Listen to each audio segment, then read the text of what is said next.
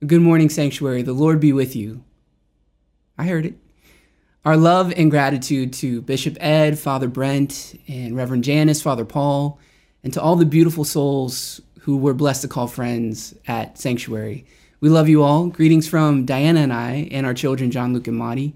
Greetings also from the people of the Sacred Commons in Youngstown, Ohio. I had the opportunity to be with some of you at the DOSA retreat in Tulsa a few months ago, I believe in February. And at that retreat, I was given a text to preach from that pertained to the easy subject of human suffering. And once again today, the lectionary has graciously teed up another easy passage the attempted sacrifice of Isaac.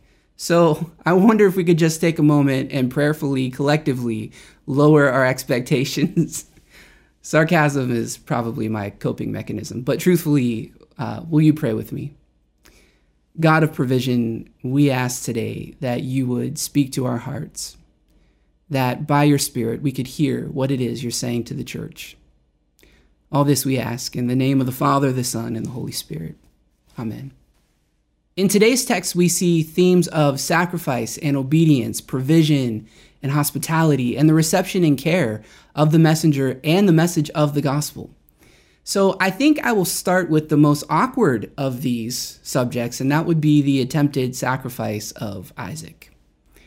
Me and the physical attempt to sacrifice or kill anything, it just wouldn't go well. I've never killed anything. I shot a bird once as a kid with my BB gun.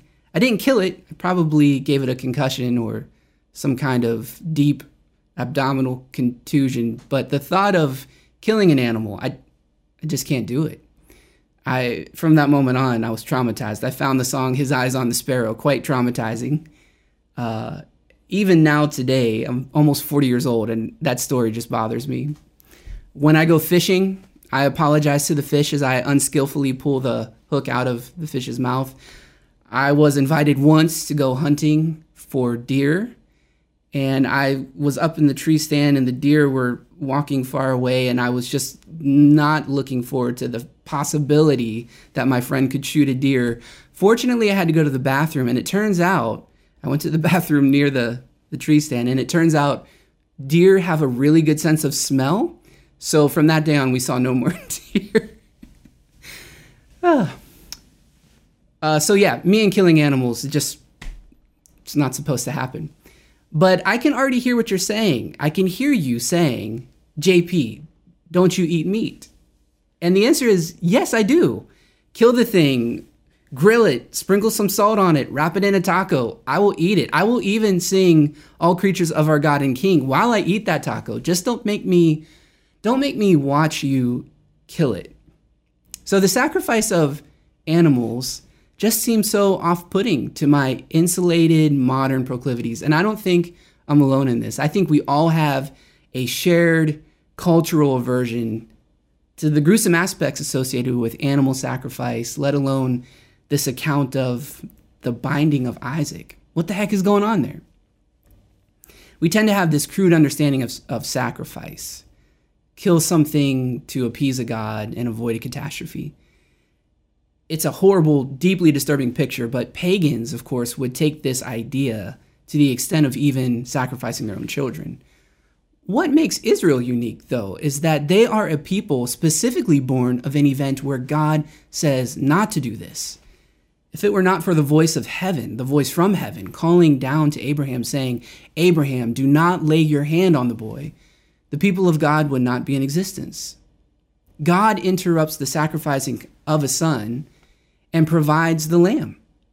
It's fascinating to me that this account, the Akedah, the binding of Isaac, and God providing a lamb. This is what the first letter of Peter and the book of Revelation both seem to be alluding to that the Lamb of God was foreseen, provided, slain even before the foundations of the world. So, what are we to do with this? We definitely have to consider this subject as relevant to us as a people of the new covenant who worship the Lamb of God that takes away the sins of the world. I I think we have to get to the thing beneath the thing in regards to the language of sacrifice. So, first, I'd like to offer you this that sacrifice is a gift that brings about peace. It speaks to the innate desire within created beings that we want everything to be made whole, all things set right. In other words, we desire flourishing, wholeness, the flourishing of relationships between God and those made in his image. And sacrifice has to do with this peace.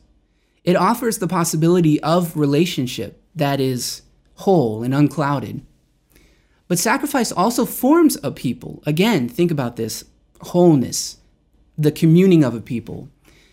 And it forms a people not because of things like dominance and control and coercion, but it forms a people because of what God is doing, what God is providing.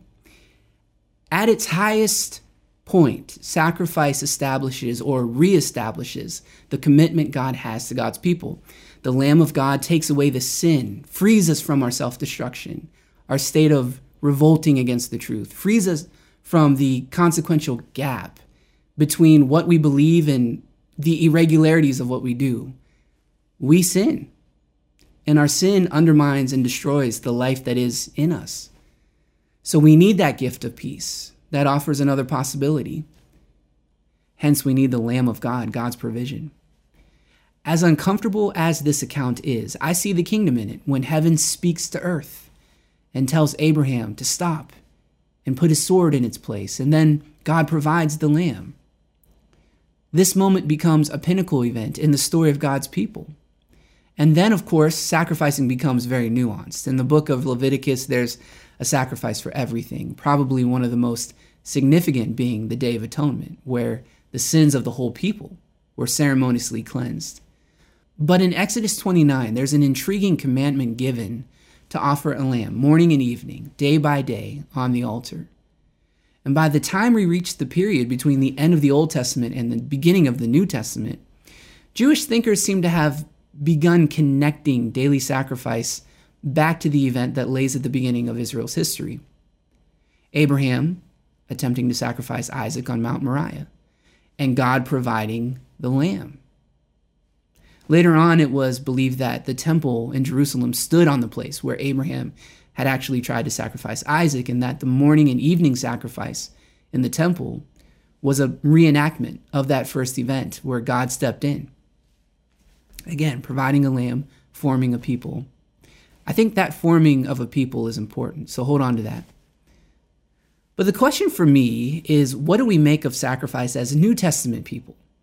I think that we can faithfully say that God is not a bloodlusting, vengeful, retributive God.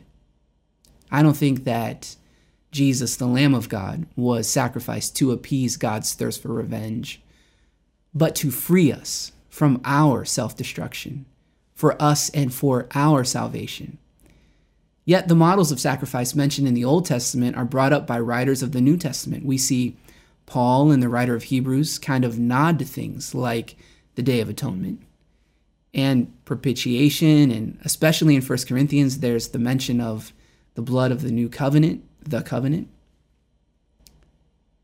And then there's what I referenced earlier this connection of Jesus as the Lamb of God who was slain from the creation of the world. So we have to somehow sit with this. And I can already hear the cynics asking, does God not do to Christ what he prevented Abraham from doing? Almost like saying, like God saying, uh, well, I still need blood, but don't worry, Abraham, don't kill your son, I'll kill mine. I don't think so. I don't think this is close at all to the heart of God. We know this. We actually know that God was never really even into that whole sacrifice thing. And our ancestors of the faith had already spotted this. They knew it must be a symbol of something greater, a metaphor. In Psalm 40, the psalmist says, Sacrifice and offering you did not desire. Then I said, Here I am. I have come. I desire to do your will. And that, I believe, is what's at the heart of this. The answer is in the Old Testament itself. Sacrifice was never about fearful appeasement, it was always about loving obedience and covenant relationship. What's the greatest gift we could give to God? Other than we give back to Him the greatest gift He imparted into us our will, our heart, our decisions, our obedience. That's what God wants. To obey is better than sacrifice. Obedience is not coercive action, checking off our lists of God tasks. Obedience is when God looks into our world and sees a reflection of his own love. This emphasis of obedience is all throughout our text today. Obedience in the form of Abraham's hospitality, saying over and over again, Here I am, here I am. Obedience in Paul's writing to the church in Rome, saying, You once were slaves to your own self destruction, but now you're slaves of obedience to the one who leads to righteousness and justice. Okay, but I, I still have a question. If sacrifice has less to do with the lopsided gruesomeness we attach to it and more with obedience, then why was Christ brutally crucified in such a bloody way? Why all of the parallel themes between the Day of Atonement and Jesus crucified? These are legitimate questions, questions that I don't have the answer to, but Rowan Williams, the man that I plagiarized this whole sermon from, he does. And he would direct our attention to the idea that the life of obedience is a kind of sacrifice, perhaps the only kind that matters, that will have cruciform consequences. Here's why obedience is harmony with God's purpose, harmony with God's will. And Jesus was in perfect harmony with God, perfect obedience. This is why we can say that Jesus' sacrifice was that of obedience. He stretched out his arms upon the cross, as we say in the liturgy, and offered himself in obedience to God's will, a perfect sacrifice for the whole world. It was his harmony with God that led him to his death, because living that kind of way will reveal a risky contrast to the broken patterns of the world.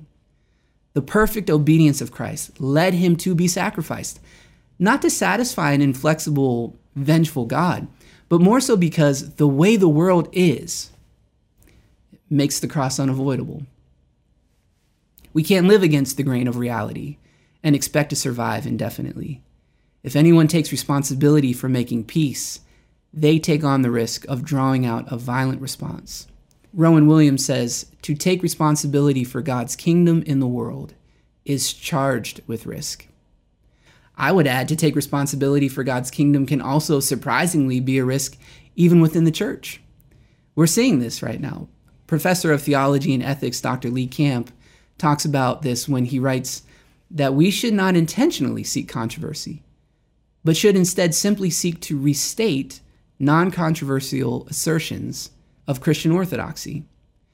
Then he says this the fact that these ideas may appear controversial illustrates how desperately we would be Christians need to be reminded of the basic claims of our faith. In chapter 10 of Matthew's Gospel, the disciples are sent into the world with good news, and yet they're told to expect things like rejection and resistance, demonization, but to also carry their own sacrificial cross.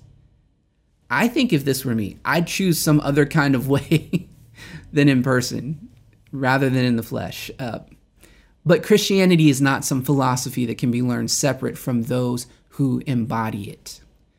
If the truth, that is Christ, were a truth that could be known in principle only, then we would not need apostles. Remember, the Lamb provided from the beginning always creates an embodied people committed to a new way of living together. Paul speaks of this when he writes, in light of the mercies of God, present your bodies as a living sacrifice, holy and acceptable to God, which is your spiritual worship. And then just a few verses later, he describes what that embodiment, that obedience to the will of God will look like when he says in verse 13, contribute to the needs of the saints, extend hospitality to strangers. This brings me to the last thing I'd like to share with you all today amid a chapter filled with rejection. In our gospel text today, we find hope. Jesus talks about those who will receive the apostles, the sent ones, those who will contribute to the needs of the saints, who are extending hospitality. And he says this Whoever gives even a cup of cold water to one of these little ones in the name of a disciple, truly I tell you, none of these will lose their reward. If this tells us anything, it reveals that the smallest conceivable gift, the smallest conceivable embodiment of hospitality to the least significant of his disciples, can and will bring about the most abundant blessing because it opens up the promised possibilities of the kingdom of God. Sacrificing for God is not masochistic ministry where we neglect our family and children and call that serving the Lord.